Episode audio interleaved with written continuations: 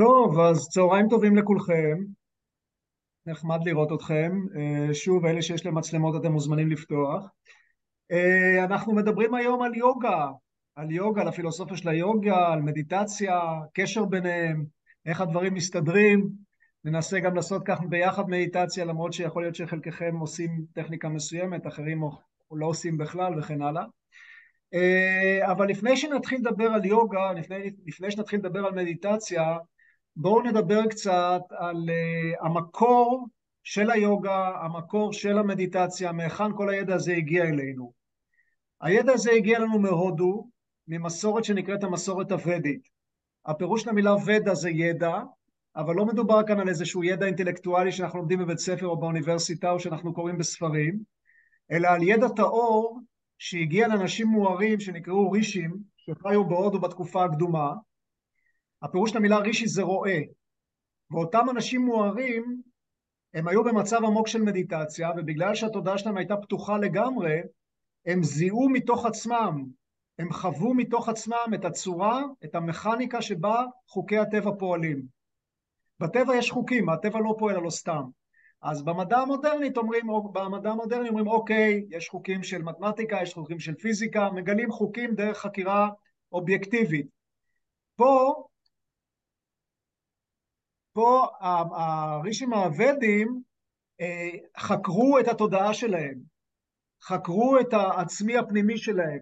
הם היו במצב תודעה גבוה, הם זיהו מתוכם צלילים, מנטרות, שמבטאים את הצורה שבה הטבע פועל, את חוקי הטבע, והם נתנו לזה ביטוי מילולי, ואלו המזמורים הוודים. עכשיו, הוודה זה תחום אדיר של ידע. יש כ-40 היבטים של הספרות הוודית, של הידע הוודי, שבאמת מכסים את כל התחומים של החיים. אבל בגדול מדובר כאן על חוקי טבע, איך הטבע פועל, ואיך החוקי טבע האלה מתבטאים בכל מיני תחומים של החיים. אז יש ודות שמדברות על הנושא של בריאות, זה איור-ודה, יש, שמדבר, יש ודה שמדברת על אסטרולוגיה, זה ג'וטיש, יש ודה שמדברת על יוגה, זה היוגה סוטרה של פטנג'לי, זה אחת מהאופנגות, נדבר על זה בהמשך. בגדול, אנחנו מדברים פה על ידע שהוא נחשב בהודו לידע נצחי. בהודו נהוג לומר שהוודה היא ניטיה הפרושיה. מה זאת אומרת? ניטיה, פירוש המילה ניטיה זה משהו נצחי, הפרושיה זה אומר שזה לא מדובר פה באיזושהי אינטליגנציה אנושית. זה איזשהו ידע שהוא לא קשור לאינטליגנציה אנושית, ידע, ידע טוטאלי. אם אני אתן איזה דימוי שאולי יסביר יותר קצת אה, מקרוב מהי הוודה, זה כמו שאם יש לנו מבנה גדול, אנחנו מסתכלים על מבנה, מבנה ענקי, אז לפני שבנו את המבנה הזה, היה איזושהי תוכנית מתאר, איזושהי תוכנית ארכיטקטונית שעל בסיסה המבנה הזה נבנה. ואפשר לומר שהוודה היא תוכנית המתאר הקוסמית של הבריאה. אותם חוקי טבע שבאים לידי ביטוי בכל מיני רמות של הבריאה, אלו בעצם המזמורים הוודים. אז הרישים הוודים דיברו על כך שבבסיס של כל מה שקורה בטבע, יש איזשהו שדה אינסופי של אנרגיה, שדה אינסופי של אינטליגנציה. ובהיבטים שונים של הספרות הוודית קראו לשדה הזה בשמות שונים. אם אנחנו מדברים על יוגה, בספרות של היוגה מדברים על הפורושה, איזו הוויה טהורה בלתי מוגבלת שנמצאת בכל נקודה בבריאה. באופנישדות מדברים על הברמן, שוב איזו הוויה נצחית בלתי מוגבלת, אינטליגנציה אינסופית, אנרגיה אינסופית, תודעה אינסופית שנמצאת בכל נקודה בבריאה. שוב, זה נשמע אולי אבסטרקטי, אבל אם אנחנו חושבים על המציאות שאנחנו חיים בה, זה לא כל כך מופשט ומוזר, כי אנחנו מסתכלים בטבע, אנחנו רואים שבטבע יש אינטליגנציה, יש סדר, נכון? אם אני זורע זרע של עץ תפוחים ואני משקה אותו, אני מקבל תפוחים ולא אגסים. אם אני מתבונן בתנועה של הפלנטות, אני רואה שהיא תנועה מסודרת, ניתן לצפות אותה מראש. האדם גדל בגיל ולא קטן בגיל, עונות השנה מתחלפות בצורה מסודרת, יש בטבע אינטליגנציה ואנרגיה אינסופים. ובכל המסורות, בכל התרבויות, לא רק בהודו, דובר על כך שיש שדה אינסופי של אנרגיה ואינטליגנציה, אז בסין העתיקה קראו לזה דאו, בקבלה מדברים על האינסוף, אפלטון דיבר על אידאת הטוב, ושוב, בכל המסורות דיברו על כך שיש איזה שדה אינסופי של אנרגיה ואינטליגנציה.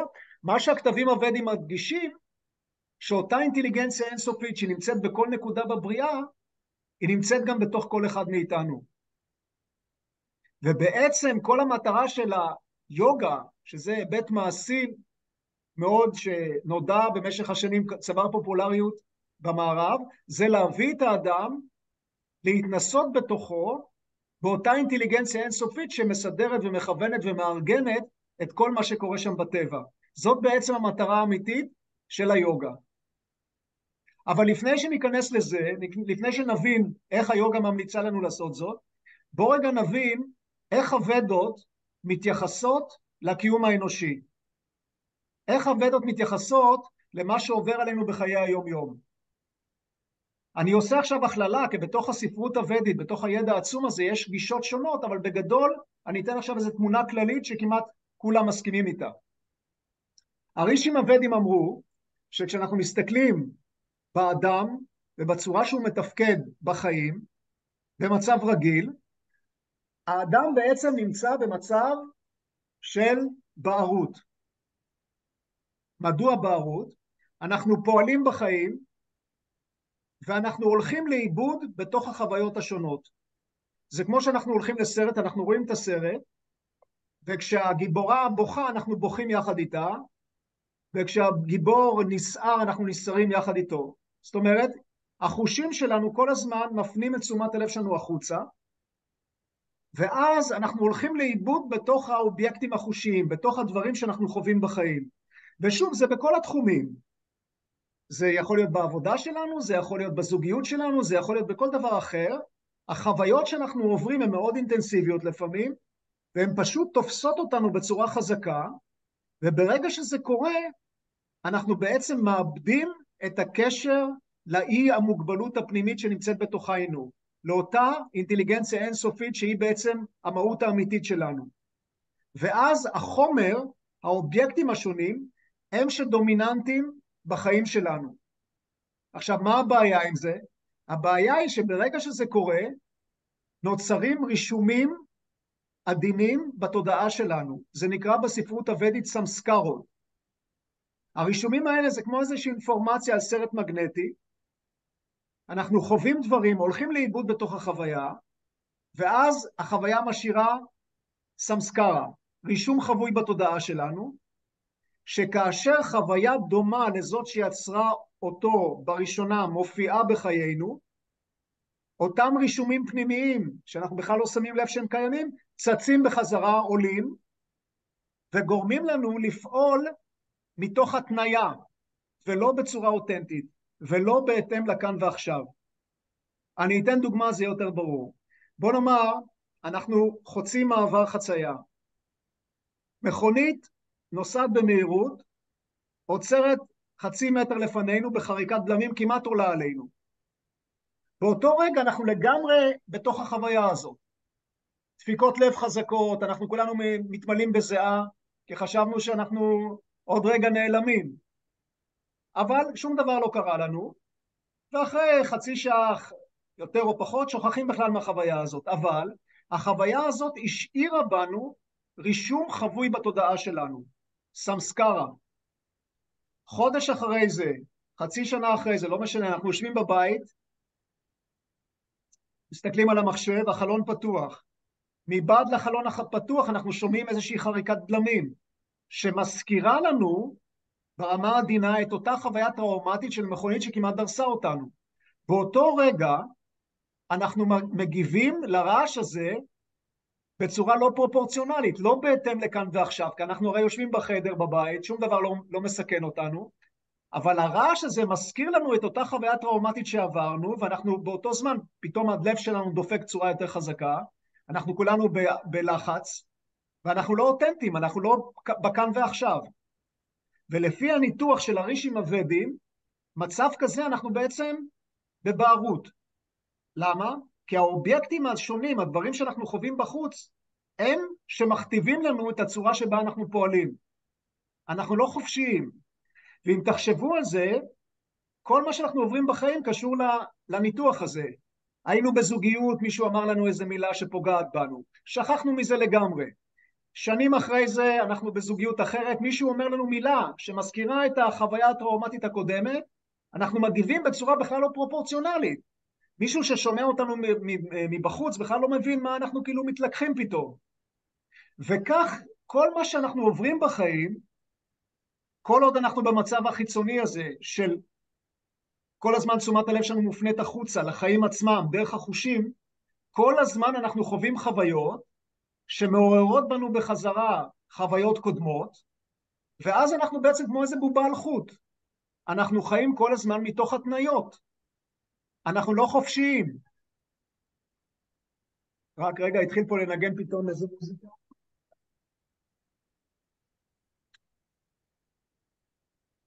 וכך, מהניתוח הזה, מהניתוח הזה, הרישים הוודים אמרו, החיים הם בעצם סבל. ברמה הזאת, אם אתם מסתכלים ביוגה סוטרה, סוטרות היוגה של פטנג'לי, הטקסט הקלאסי של פילוסופיית היוגה, אם אתם מסתכלים בסנקיה סוטרה, שזה גם כן היבט של ספרות ודית פילוסופי שקשור גם ליוגה, נאמר שם, אחת מהסוטרות אומרת, עבור החכמים החיים הם סבל. עכשיו, כאן יש איזושהי נקודה מעניינת, כי מצד אחד הם אומרים החיים הם סבל, מצד שני באופנישדות, אנחנו קוראים, האופנישד זה היבט של הספרות הוודית שמדבר על המציאות המוחלטת הזאת, הברמן, שם אנחנו קוראים שהטבע של המציאות זה סאט צ'יט אננדה, תודעת עושר עליון מוחלטת. אננדה זה עושר שהוא לא תלוי בדברים חיצוניים, הוא לא תלוי בכך שאם מישהו אומר לנו אנחנו, שהוא אוהב אותנו או שאנחנו נחמדים, ואז זה גורם לנו להיות מאושרים. אננדה זה אושר שלא קלו, לא קשור לזה שאנחנו אוכלים שוקולד או גלידה ומרגישים uh, שמחה. אננדה זה אושר שהוא בא מתוכנו והוא לא תלוי בשום גורם חיצוני. והאושר הזה אמור להיות אושר עילאי, שהאינטנסיביות שלו היא הרבה הרבה יותר אה, גדולה מאושר שאנחנו חווים בחיים, אם אנחנו מתאהבים, אם אנחנו אוכלים שוקולד, אם אנחנו כל מיני דברים כאלו שגורמים לנו בדרך כלל לשמחה בחיים. אז מצד אחד האופנישדות אומרות, זה הטבע של החיים. הטבע המהותי האמיתי של החיים זה עושר עליון. אבל העושר העליון הזה, אנחנו יכולים לחוות אותו כשאנחנו מחוברים בתוכנו לאותו מקום פנימי של אינטליגנציה אינסופית, של אנרגיה אינסופית, שהוא בעצם העצמי הגבוה שלנו, מה שנקרא באופנישדות האטמן שלנו. כל עוד אנחנו לא מחוברים למקום הזה, החיים הם סבל. כי אנחנו כל הזמן פועלים מתוך התניות. אם אנחנו ניקח את זה עכשיו למציאות שאנחנו חיים בה, אנחנו רואים מה קורה מסביב. אנחנו כל הזמן חווים מתחים ולחצים. אם זה, אם זה מה שקורה בפוליטיקה, אם זה מה שקורה ברמה של הבריאות, של הזוגיות, מתח ולחץ הולכים וגדלים כל הזמן בחיים. והמתחים והלחצים האלה לא מאפשרים לנו לחוות את המהות האמיתית הפנימית שלנו. הם עושים הרבה צרות. ברמה הבריאותית, ברמה המנטלית. אז כיום מדברים, אנחנו יכולים לדבר על הבערות הזאת, על הווידיה הזאת, על, הב... על הווידיה הזאת, על הבערות, על כל הדברים האלה במונחים של מתח, של לחץ, שאנחנו חווים בחיים. הרישים דיברו על כך יותר במונחים של רשמים חבויים של סמסקרות, שמלווים אותנו כל הזמן וגורמים לנו להיות לא אותנטיים, לא בהתאם לכאן ועכשיו. איך אנחנו משנים את המצב הזה?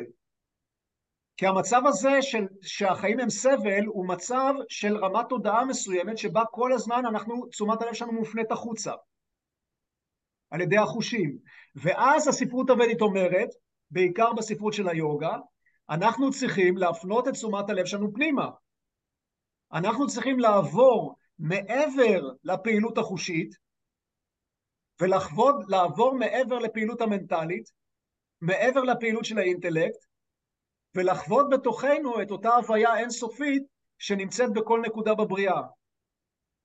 ששוב, יש לה שמות שונים בספרות הוודית, אבל השמות כאן לא משנים, יותר משמעותי זה המהות של הדברים. וכאן נכנס כל הקטע של יוגה. אז היוגה, השיטה של היוגה, היא בעצם שמה לה למטרה לאפשר לאנשים להשתחרר מבערות, לאפשר לאנשים להשתחרר מהמעגל הזה שהוא כל הזמן מניע אותנו וגורם לנו להיות כמו איזה עלה ברוח. מדוע דווקא עלה ברוח? כי כל השפעה מעיפה אותנו לכיוון כזה, מעיפה אותנו לכיוון אחר. מישהו נחמד אלינו, אנחנו מרגישים נחמד, אנשים אחרים פחות נחמדים עלינו, אנחנו מרגישים פחות נחמדים. המטרה של יוגה היא לצאת מהמצב הזה. עכשיו, כיום כשמדברים על יוגה, רוב האנשים שמתרגלים יוגה, אני מניח שיש ביניכם כאלו, מכירים את הטקסט הקלאסי שנקרא סוטרות היוגה של פטנג'לי.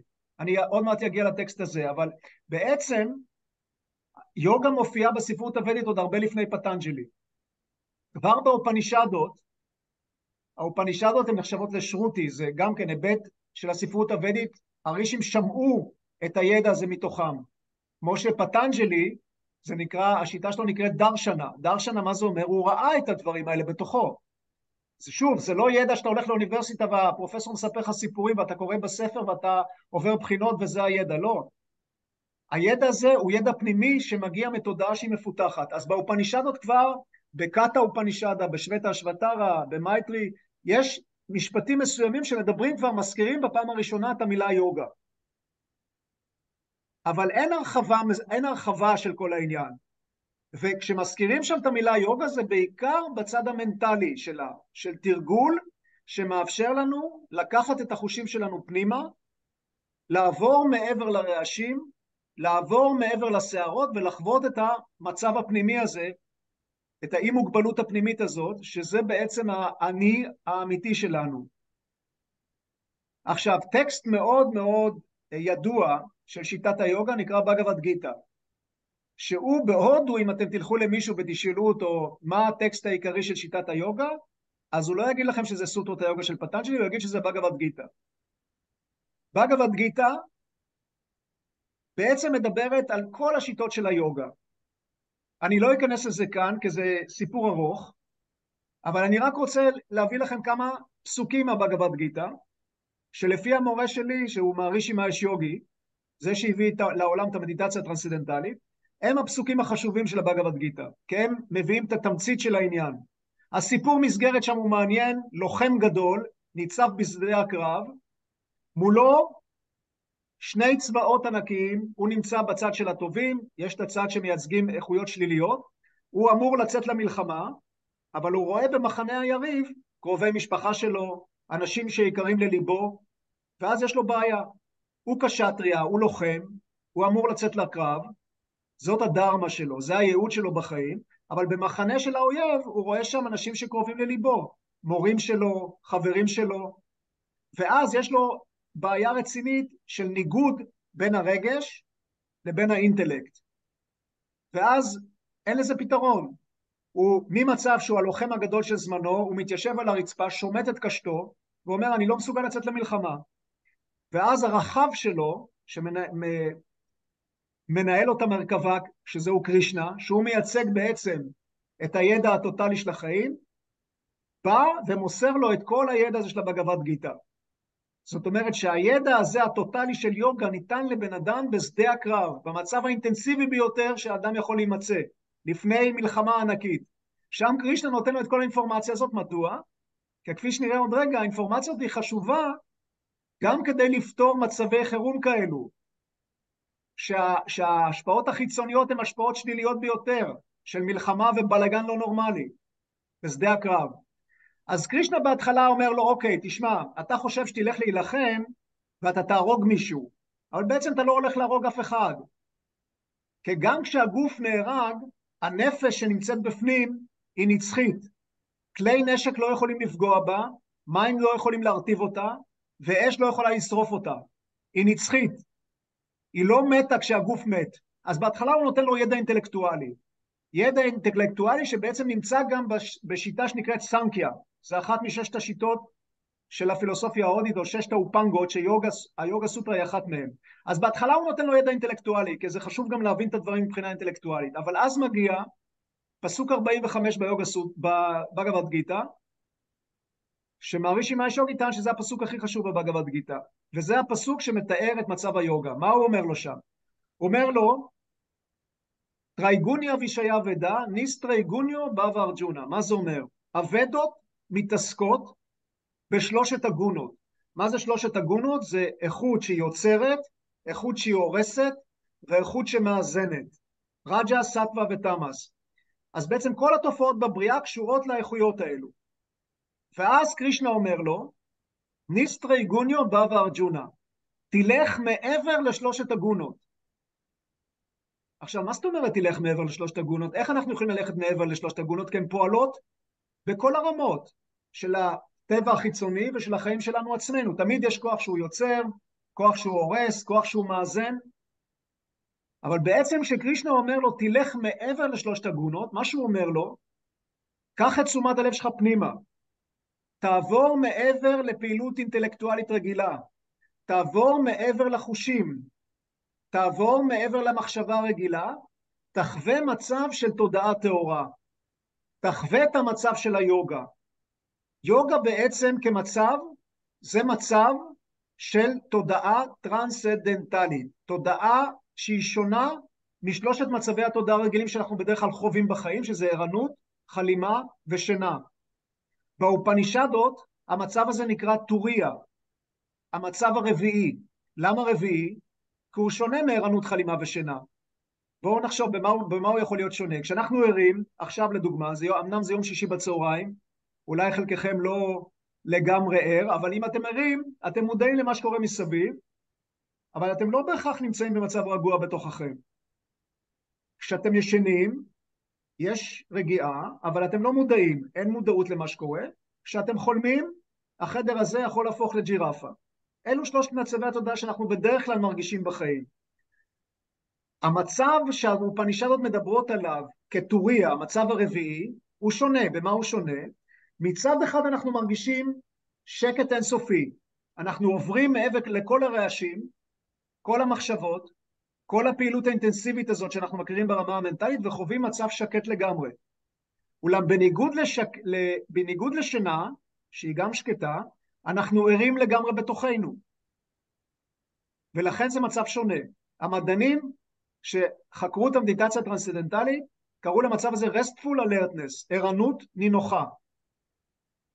ויש לזה מאפיינים פיזיולוגיים, מדדו את זה במעבדה. צריכת החמצן יורדת באותו רגע לרמה מאוד שקטה, מה שמצביע על מנוחה עמוקה. הריכוז של החומצה הלקטית בדם יורד, שזה גם מצביע על מנוחה עמוקה. גלי הפעילות החשמלית במוח, כפי שהיא נמדדת ב-EEG, מראה על סדר גבוה בפעילות המוחית. זה כשאנשים תרגלו מדיטציה טרנסצנדנטלית. שוב, כשאני מדבר על מדיטציה, אני מדבר על השיטה הזאת, אני מורה למדיטציה טרנסצנדנטלית מ-1979. אז בשיטה הזאת אנחנו בעצם חווים את המצב הרביעי הזה של תודעה, שזהו בעצם המצב של יוגה. איך אנחנו יודעים שזהו המצב של יוגה? בואו ניגש ליוגה סוטרה. ה-196 פסוקים האלו שהתפרסמו בכל העולם כטקסט הקלאסי, בייחוד במערב, של שיטת היוגה. אז בואו נסתכל על הסוטרות הראשונות של פטנג'לי. בסוטרה הראשונה פטנג'לי אומר, अथ योगानुशासनम्. כעת מתחיל לימוד היוגה. אנשים שומעים את הסוד, המשפטים האלה מאוד קצרים. אנשים שומעים את המשפט הזה, לא, מה, מה big deal? מה זאת אומרת כעת מתחיל לימוד היוגה, big deal? למה הוא מתכוון? אז צריך לגשת לפירושים. אז יש פירוש מאוד ידוע שנכתב קלאסי ליוגה סוטרה של ויאסה. ויאסה היה רישי גדול, שהוא בעצם זה שסידר את הכתבים הוודים לצורה שהיא כיום נתונה לנו. הוא בעצם הביא למשל את הידע של בגבד גיתא, של פוראנות, הוא היה מערישי גדול. אז מה, הוא כתב ביאור ליוגה סוטרה, ומה הוא אומר שם בביאור לפסוק הראשון? הוא אומר, לא משנה באיזה מצב אדם נמצא, אם האיכות של רג'ס או של תמאס או של סטווה היא דומיננטית בחיים שלו, במילים שאנחנו מבינים, אם הוא מלא בפעילות אינטנסיבית, בכעסים, בעניינים כאלה, שזה רג'ס, אם הוא במצב של כבדות,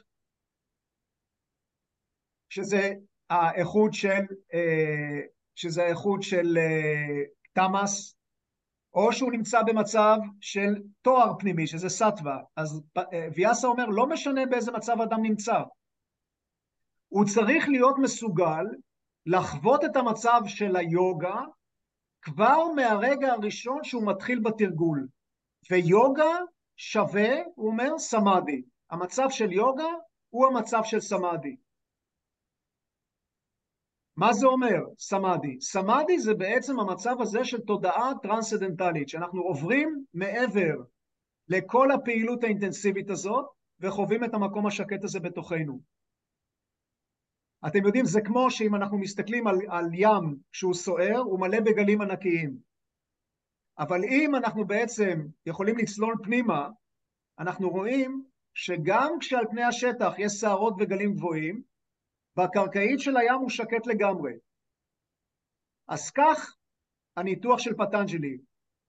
הוא אומר, וזה בסוטרה השנייה, יוגה צ'יטה וריטי נירודה. יוגה היא מצב שבה התנודות של ההכרה שלנו נבלמות לחלוטין. מה זה התנודות האלה של ההכרה שלנו? זה כמו הגלים על פני האוקיינוס. ואנחנו מכירים את זה, בואו ניקח את זה לחיים המעשיים שלנו. אנחנו צריכים להגיע לעבודה בזמן, אנחנו צריכים לדאוג למשפחה שלנו, לבריאות שלנו, לפרנסה שלנו, אנחנו צריכים את זה, צריכים, צריכים, צריכים, צריכים, צריכים. אלו התנודות, אנחנו מרגישים את הפעילות האינטנסיבית הזאת ברמה המנטלית.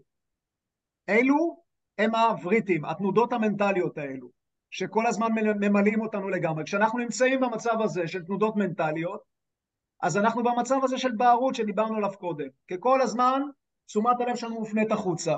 אנחנו לא חווים בעצם את המהות הפנימית שלנו, שזהו מצב היוגה. אז פטנג'לי אומר בסוטרה השנייה, הוא, בהתחלה הוא אומר, צריך לחוות את היוגה כבר מהרגע הראשון שמתחילים בתרגול. זה לא עניין של שנים על שנים על שנים, המצב הזה של סמאדי, המצב הזה הרביעי הזה, שדיברנו עליו, שבו חווים את השקט הזה בתוכנו, את האי מוגבלות הזאת בתוכנו. ואז פטנג'לי אומר, יוגה צ'יטה וריטי נירודה, יוגה היא מצב שבו תנודו, התנודות האלו, הבריטים, התנודות האלה של ההכרה, נבלמות לחלוטין. וכאן דוגמה קלאסית לאינטרפטציות שונות שהיו במהלך ההיסטוריה של הסוטרות האלה, שלדעתי, של, מהמקום שאני בא, ממה שאני למדתי, הן מפספסות לגמרי את העניין. כי מה אמרו רוב הפרשנים? יוגה צ'יטה וריטי נירודאה, כדי לחוות את המצב השקט הזה, כדי לעבור מעבר לכל התנודות המנטליות האלו, שכשאנחנו בתוכם זה סערות רציניות, אנחנו צריכים לבלום את הפעילות המנטלית. איך בולמים את הפעילות המנטלית, אמרו אותם מורים?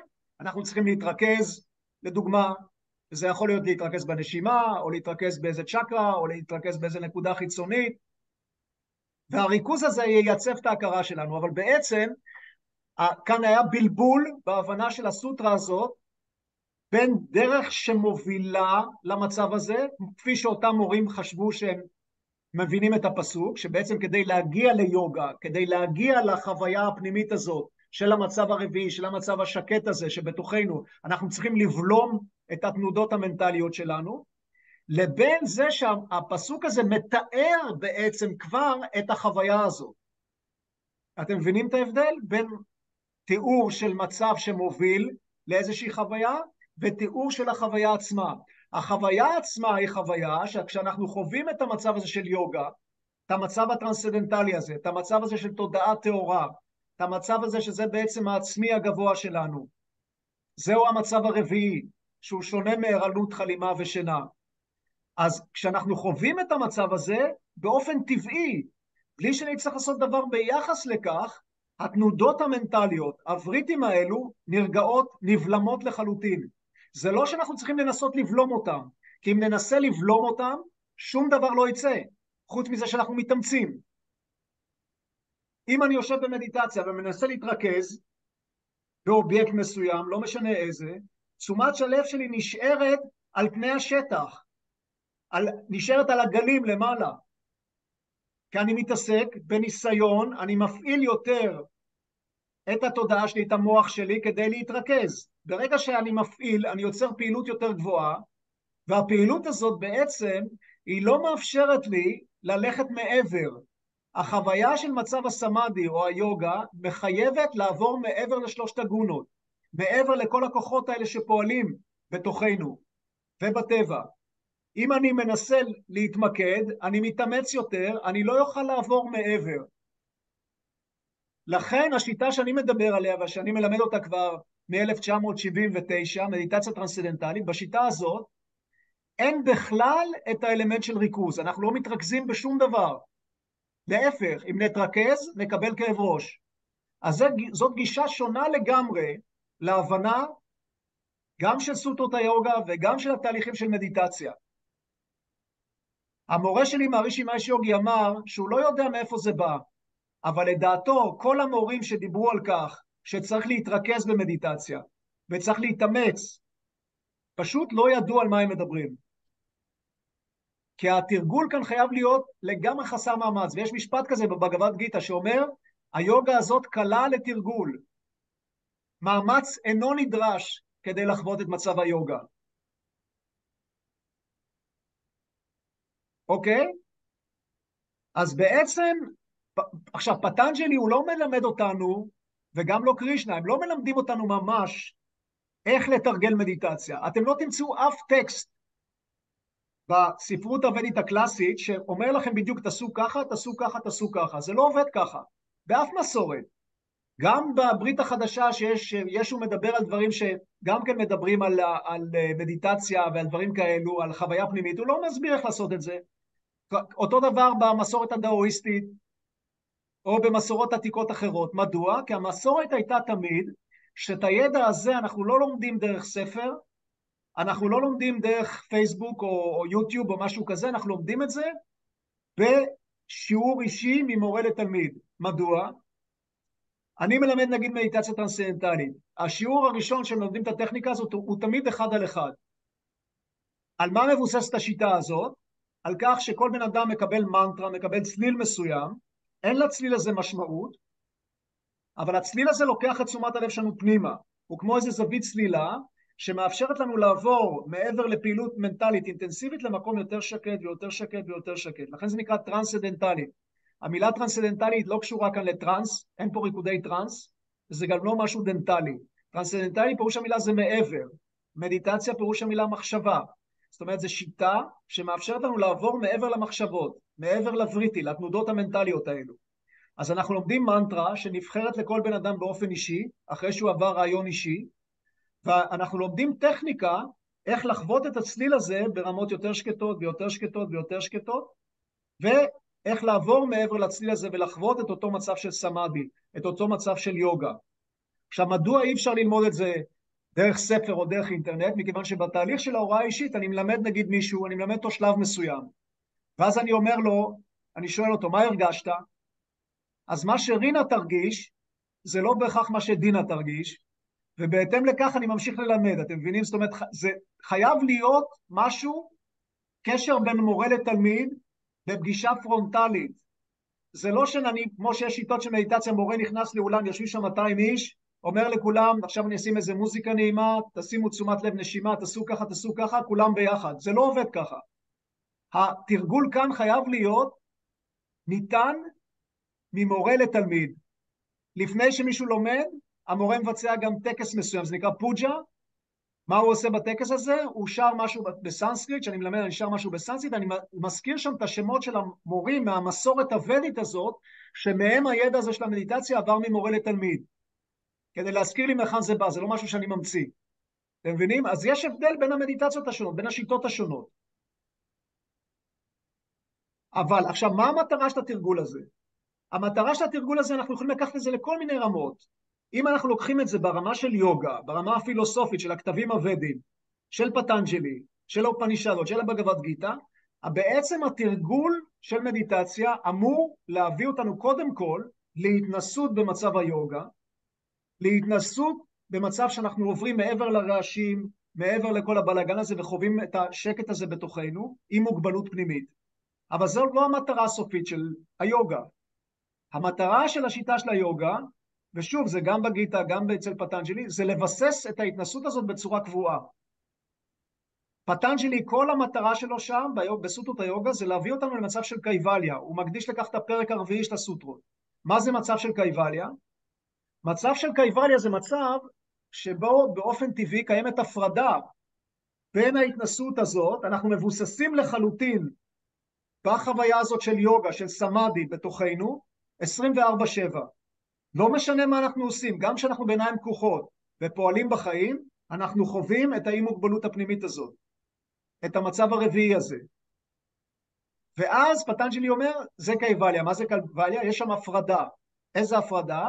הפרדה בין ההתנסות בעצמי הגבוה שלנו, באי מוגבלות הפנימית הזאת, זה נקרא פורושה בסוטרות של היוגה, לבין כל התחום המשתנה של החיים שנקרא פרקריטי.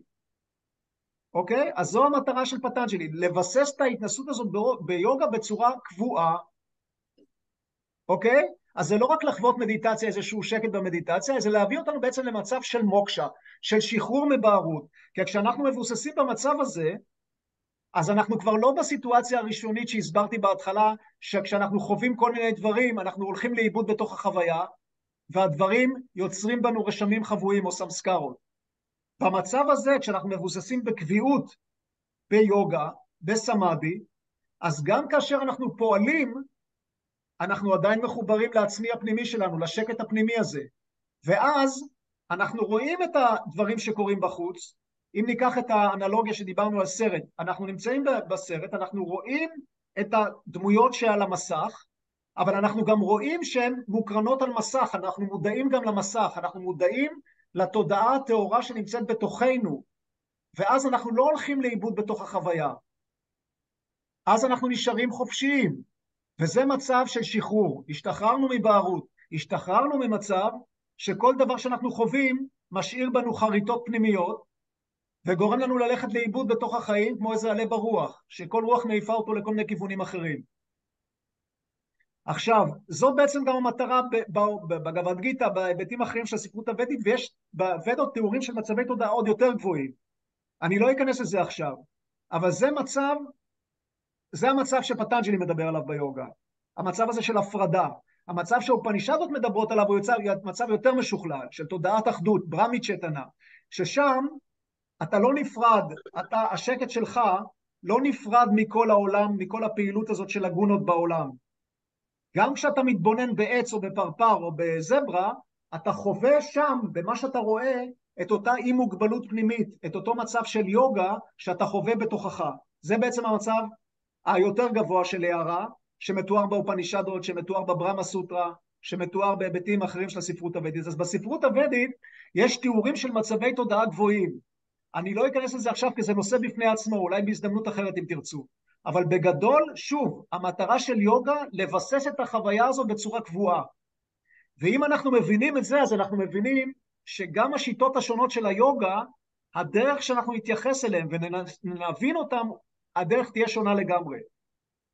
אתם יודעים שיש כל מיני שיטות של יוגה, אלו מכם שקראו קצת, אז יודעים, יש קרמה יוגה, נכון? בקטי יוגה, אטה יוגה, דניאנה יוגה ועוד. אז בואו ניקח דוגמה אחת כדי שתבינו איך העניין הזה עובד. קרמה יוגה, הפירוש של המילה קרמה זה פעולה. אם תקראו ספרים על קרמה יוגה, רוב המורים, מה הם יגידו? על ידי פעילות נכונה, אנחנו בעצם נתקדם בנתיב היוגה. מה זה פעילות נכונה? אז זה יכול להיות עזרה לנזקקים, זה יכול להיות שירות למורה, כשאתה נמצא באשרם אתה מנקה את האשרם, זה יכול להיות שאתה מתנדב לכל מיני פעילויות. פעילות שהיא הרמונית, פעילות שהיא בהתאם לטבע, היא בעצם אה, מסייעת לנו לבסס את המצב של יוגה. ואז יש כל מיני פילוסופיות שאומרות, תפעל, תעשה את הפעילות, אבל תנסה להישאר בתוכך, כשאתה פועל, תנסה להישאר מחובר לחוויה הפנימית הזאת של שקט או של אי מוגבלות, של כל הדברים האלו. המורה שלי מהרישי מהש יוגי אומר, לא, זאת לא הדרך להבין את זה. למה? כי יש במילה קרמה יוגה, המילה יוגה נמצאת שם. ומה זה יוגה אמרנו? יוגה זה בעצם המצב האחדותי הזה של תודעה. זה בעצם המצב הזה של סמאדי, זה בעצם מצב שאנחנו חווים בהתחלה רק במדיטציה, כשאנחנו עוצמים עיניים, עוברים מעבר לרעשים, מה שפטנג'לי קורא וריטי, תנודות מנטליות, חווים את השקט הזה בתוכנו. כשהיוגה מתבססת, אנחנו חווים את המצב הזה גם כשאנחנו נמצאים בתוך האקשן, בתוך הפעילות הכי אינטנסיבית של החיים, וזה בעצם הקרמה יוגה. זאת אומרת, לפי ההבנה הזאת, קרמה יוגה זה מצב שבאופן טבעי, עקב חוויה חוזרת ונשנית, במצב הטרנסצנדנטלי הזה, במצב הזה של טוריה, במצב הזה של סמאדי, במצב הזה של אי מוגבלות של תודעה, אנחנו גם כאשר אנחנו פועלים, אנחנו חווים את המצב של היוגה. ואז אנחנו בחופש, ואז אנחנו משוחררים, כי הפעולה לא יוצרת בנו את הרשמים הפנימיים האלה, לא יוצרת את החריטות האלה בתוך התודעה שלנו שדיברנו עליהן בהתחלה. הפעולה לא מעייפת אותנו, כי אנחנו מחוברים כל הזמן למקום הפנימי השקט הזה שהוא מלא גם באנרגיה, וזו בעצם המשמעות האמיתית של קרמה יוגה. ניקח היבט אחר של יוגה, שהוא מאוד פופולרי במערב. במערב כשאנחנו מדברים על יוגה, אז מה הקונוטציה הראשונה שיש לנו? אנשים מסתובבים עם uh, מזרונים, נכון? עם בגדי יוגה, חוזרים משיעור בבית ספר כזה או בית ספר אחר ליוגה. את היוגה, ההבנה הבסיסית שמדובר, שזה יוגה, שזה אסנות. אסנות, פרנאיאמה, דברים כאלו. אבל גם כאן צריך לזכור, בואו ניקח את היוגה סוטרה, 196 סוטרות, שזה הטקסט הקלאסי, התנ"ך של מתרגלי היוגה. מתוך ה-196 סוטרות האלו, רק בארבע סוטרות פטנג'לי מדבר על אסנות. אם נסתכל באופנישדות העיקריות, הקלאסיות, אין בכלל אזכור של אסנות. נסתכל בבגבד גיתא, אין בכלל אזכור של אסנות. עכשיו, מה אני אומר בזה? זה לא שאני אומר חס וחלילה שעת היוגה ותרגול של אסנות ופרניאמה זה דבר זניח, לא. זה מאוד חשוב. למה זה מאוד חשוב? זה מייצב את הגוף, זה מחזק את המערכת שלנו, זה מגמיש את המערכת. אני לגמרי בעד, אני מתרגל בעצמי יוגה הרבה שנים, זה נהדר. אבל אני אומר דבר אחר, כדי להגיע לחוויה של יוגה, כדי להגיע לחוויה של סמאדי, זה לא מספיק. אולי אם אתה איזה אטה יוגי שיושב שם בהימאליה ואוכל רק אגוזים, ועושה כל, כל היום תהליכי טיהור של הגוף קשים ורציניים שמישהו שחי כאן בעולם הזה לא יכול לעשות אותו, אותם, אולי הוא מצליח דרך הצד הפיזי הזה, דרך הפעלת כוח, כי הפירוש של המילה אטה זה פורס, זה כוח, אולי אחרי הרבה שנים הוא מצליח לחוות את המצב הזה של סמאדי, אבל האנשים הרגילים, ההתנסות במצב הזה של השקט הפנימי הזה, האי מוגבלות הפנימית הזאת שאנחנו עוברים מעבר לכל הרעשים, הרבה יותר קל לחוות אותה דרך תרגול מנטלי של מדיטציה, ולכן פטנג'לי, רוב היוגה סוטרה, חוץ מארבע סוטרות האלה שהוא מדבר על אסנות, הוא מקדיש לצדדים המנטליים של תרגול היוגה. וכשהוא מדבר על האשטנגה יוגה, שוב, אין זמן להיכנס לזה, כי הזמן קצר, אתם כבר, אני מעמיס עליכם יותר מדי אינפורמציה, אבל כשהוא מדבר על שלושת ההיבטים האחרונים של היוגה, דרנה, דיאן וסמאדי, הוא אומר שהם נחשבים לתרגול יותר גבוה מהאיברים הראשונים, שזה ימן, ימה, אסנה, פרניאמה, פרטיארה, שזה חוקי התנהגות שונים, מה כן לעשות, מה לא לעשות, שזה הפניית החושים פנימה, שזה אסנות, שזה פרניאמה. האיברים האחרונים, שזה סמאדי, שזה דרנה, דיאן וסמאדי, הם יותר גבוהים. ואם תס... אתם קוראים את הסוטרות, בצורה אובייקטיבית אתם תראו, הוא מדבר שם על שמות, על, על על uh, סוגים שונים של סמאדי. סמאדי עם פעילות מנטלית, סמאדי בלי פעילות מנטלית, כל מיני חוויות שברור כשמש שאלו חוויות שקשורות לתרגולים מנטליים של מדיטציה. מדוע אני מדגיש את זה? כי אני אומר, אני פונה לכל אלה מכם שעושים יוגה, זה נהדר שאתם מקדישים לזה זמן, זה, זה דבר מקסים, אבל כדי לחוות את מצב היוגה, אין מה לעשות, צריך לתרגל מדיטציה, כדי להפנות את החושים פנימה. ואז השילוב של מדיטציה ברמה המנטלית ותרגול פיזי, זה שילוב מנצח. אוקיי? אז, אז גם את היוגה, גם את היוגה, המטרה שלה בעצם להביא את מצב היוגה על ידי הגמשת הגוף. אבל שוב, כדי להגיע לכזאת רמה של גמישות בגוף, שמאפשרת לנו לחוות את המצב של סמאדי רק דרך טיפול בגוף, דרך האסנות והפרניאמה, זה דורש להיות אטה יוגי איפשהו בהימאליה. לאדם הממוצע הרגיל שחי חיים מעשיים כאן בחיים, ויש לו אחריות והוא לא נזיר, זה לא מספיק. אם ניקח בקטי יוגה, מה, איך אנשים מבינים בקטי יוגה? בואו נשיר שירים, שירי דבקות, נתפלל לאלוהים, כל מיני דברים כאלו, וזה יביא אותנו לדבקות באלוהים. אז גם כאן ההבנה של המורה שלי שונה. בקטי יוגה זה אומר, אנחנו צריכים לפתח את התודעה שלנו למצב כזה שדרך החושים, החושים שלנו יהיו יותר ויותר עדינים, יותר ויותר עדינים, ואז אנחנו נראה באופן טבעי את הפאר האלוהי, איך הוא מתבטא בבריאה. זה לא יהיה ברמה של mood making, של מצב רוח שאנחנו שרים שירים בג'נים וכל מיני סיפורים כאלה. אנחנו פשוט, התודעה שלנו תהיה יותר ויותר צלולה, יותר ויותר צלולה, ואז הלב נפתח באהבה לאלוהים. וזה שוב מצבי תודעה יותר גבוהים, אני לא אכנס לזה עכשיו. אבל היות ואמרתי לכם, ב... כשתיארתי, אני שוב, זה תחום אדיר של ידע, לכן אני רק נגעתי בנקודות ספורות. אני רוצה כמה דברים לומר. קודם כל בואו נעשה, אני אראה עוד מעט איזה תרגול של פרניאמה, נעשה כמה דקות מדיטציה, אבל אני שוב מזמין את כולכם, מי שמתעניין יותר בנושא הזה של מדיטציה ויוגה, אני מזמין אתכם לשמוע שיחה שלמה רק על המדיטציה הטרנסצנדנטלית, הרצאה שאני נותן, אני אשלח את זה במייל לכל אלה שנרשמו לשיחת זום הזאת, תשמעו שם יותר פרטים על השיטה הזאת, איך זה עובד, ומה זה שונה מדברים אחרים, מחקרים מדעיים שנערכו על השיטה, ומי שמעוניין, תשמעו, זה מעניין, בסדר? אז עכשיו בואו נעבור למשהו מעשי. בואו נלמד קודם תרגול, תרגול מאוד פשוט של פרניאמה, שהוא מרחיב את הזרימה של הפרנה בגוף, של נש, נשמת החיים בגוף, של הנשימה. אה, התרגיל הוא מאוד פשוט, אנחנו משתמשים באגודל, סותמים את הנחיר הימני, מוציאים אוויר מהנחיר השמאלי, בנשימה טבעית ופשוטה.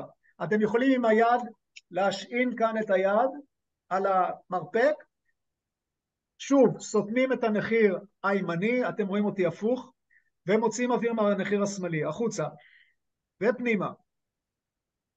עם שתי האצבעות האלה סותמים את הנחיר השמאלי, מוציאים אוויר מהימני. ופנימה.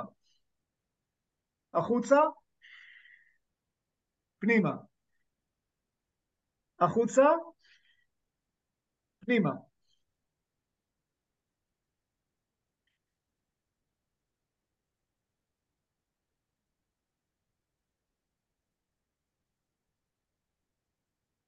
עכשיו אנחנו עושים את זה בקצב רגיל, בעיניים עצומות, כשנסיים את זה, נעשה את זה כמה דקות, כשנסיים את זה נשאר בעיניים עצומות, אלו מכם שמתרגלים איזושהי שיטה של מדיטציה או מדיטציה טרנסצנדנטלית או מה שלא יהיה, ימשיכו כמה דקות עם המדיטציה, אחרים פשוט תישארו בעיניים עצומות ותנסו פשוט להרגיש את השקט הזה, את המצב השקט הזה שזה בעצם העצמי הפנימי שלנו, בקלות, בלי לנסות להתרכז בשום דבר, בלי לנסות שום דבר. אז נעשה כמה דקות מתרגיל הנשימה הזה, ואחרי זה נמשיך ישר בעיניים עצומות כמה דקות של מדיטציה. אני אגיד לכם מתי להתחיל את המדיטציה. אז קודם כל בואו נתחיל עם תרגיל הנשימה, עוד פעם, החוצה, וסעו, פנימה.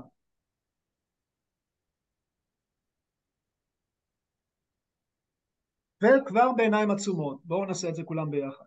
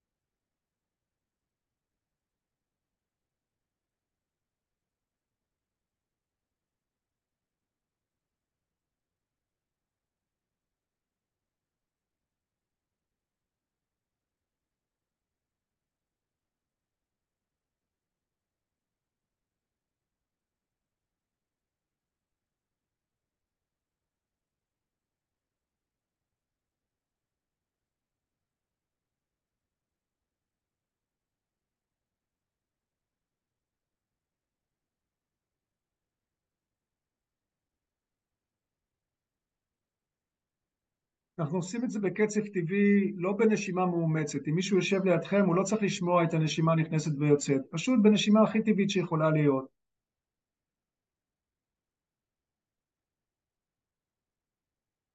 וזה משהו שתמיד אפשר לעשות כשאנחנו רוצים להרגיע את המערכת, או לפני מדיטציה.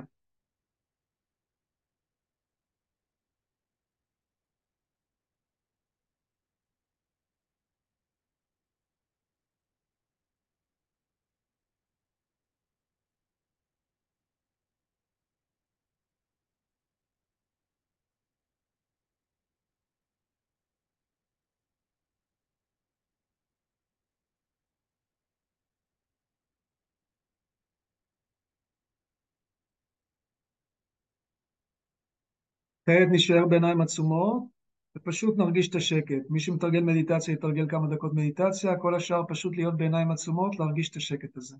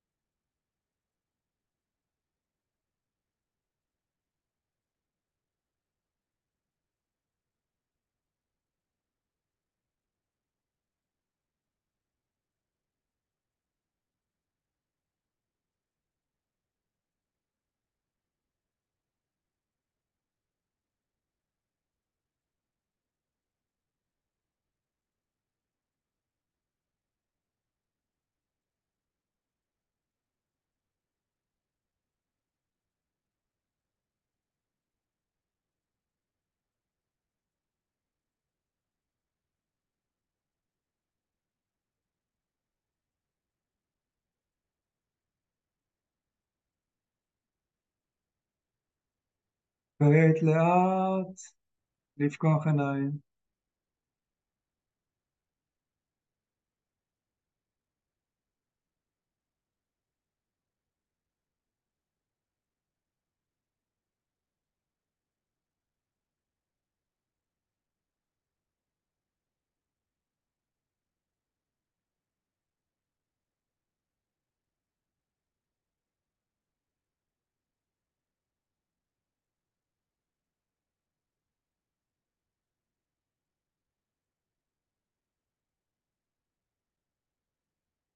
יש בסוטרות היוגה סוטרה שאומרת שבסביבה של יוגה השפעות שליליות נמוגות, מתפוגגות. והכוונה היא שכשאנחנו חווים את השדה הזה, שהוא שדה של שקט אינסופי, של אנרגיה אינסופית, של אינטליגנציה אינסופית, זה משפיע גם על הסביבה שלנו. ואני לא צריך להרחיב על כך את הדיבור שאנחנו חיים בתקופה כל כך אינטנסיבית, עם כל כך הרבה מתח ולחץ, שהתקופה שאנחנו נמצאים בה היא צועקת בכך שיותר ויותר אנשים יתחברו למקום הזה של יוגה, לאי מוגבלות הפנימית הזאת, ועל ידי כך אנחנו ניצור יותר הרמוניה בחברה, יותר מדברים אחרים. כי אם אנחנו רואים שהעץ הולך לנבול, והוא במצב לא טוב, אז הדרך החכמה היא להשקות את השורש. והשורש של העץ, השורש של העץ של החיים זה בעצם התודעה הטהורה הזאת, זה בעצם המצב הזה של יוגה, שדרך מדיטציה אנחנו יכולים לחוות אותו. אז uh, אנחנו עושים משהו במדיטציה עבור עצמנו, קודם כל לפתח את התודעה שלנו, אבל בצורה אוטומטית אנחנו גם תורמים לחברה שאנחנו נמצאים בה. אז uh, זמננו תם, אני מצטער שאני לא השארתי מקום לשאלות, כי הנושא הזה הוא כל כך רחב, uh, הוא כל כך רחב, uh, אז פשוט לא היה זמן. אני אשמח, אם יש לאנשים שאלות, אתם מוזמנים לשלוח לי דרך הפייסבוק, וואטסאפ, מה שאתם רוצים, שאלות, ואנחנו אולי נעשה פגישה נוספת. אני אשלח מחר לכל מי שנרשם לפגישה הזאת בזום שני סרטונים, גם את ההקלטה של הסרטון הזה, של הזום, וגם הקלטה של הרצאת מבוא על מדיטציה טרנסצנדנטלית, מי שרוצה לשמוע. ואלו מכם שירצו להתחיל ללמוד, תיצרו, תיצרו איתי קשר ואני אתן לכם את הפרטים המעשיים. אז אני שמחתי לדבר איתכם, מקווה שהיה מעניין, ונתראה שוב אז אם אתם רוצים, תשלחו לי, אנחנו נעשה עוד פגישות שבהן אפשר לעשות זה יותר דיאלוג ושאלות ותשובות ושיחה ודברים שונים. אז עכשיו כל אלו מכם שמתרגלים מדיטציה טרנסצנדנטלית, אתם מוזמנים לעבור לזום השני, אני אפתח אותו, ששם אנחנו עושים את המדיטציה היומית שלנו. כל השאר אני שמחתי לדבר איתכם, ושיהיו רק דברים טובים, ולהתראות בינתיים. ביי ביי. תודה רבה. ביי ביי. אה, אפשר בבקשה קישור למדיטציה הקבוצתית? זה הקישור הרגיל שבו אנחנו כל יום נכנסים. אה, אוקיי. אז אני חושבת שיש לי אותו בוואטסאפ. אוקיי. תודה להתראות. להתראות, ביי ביי.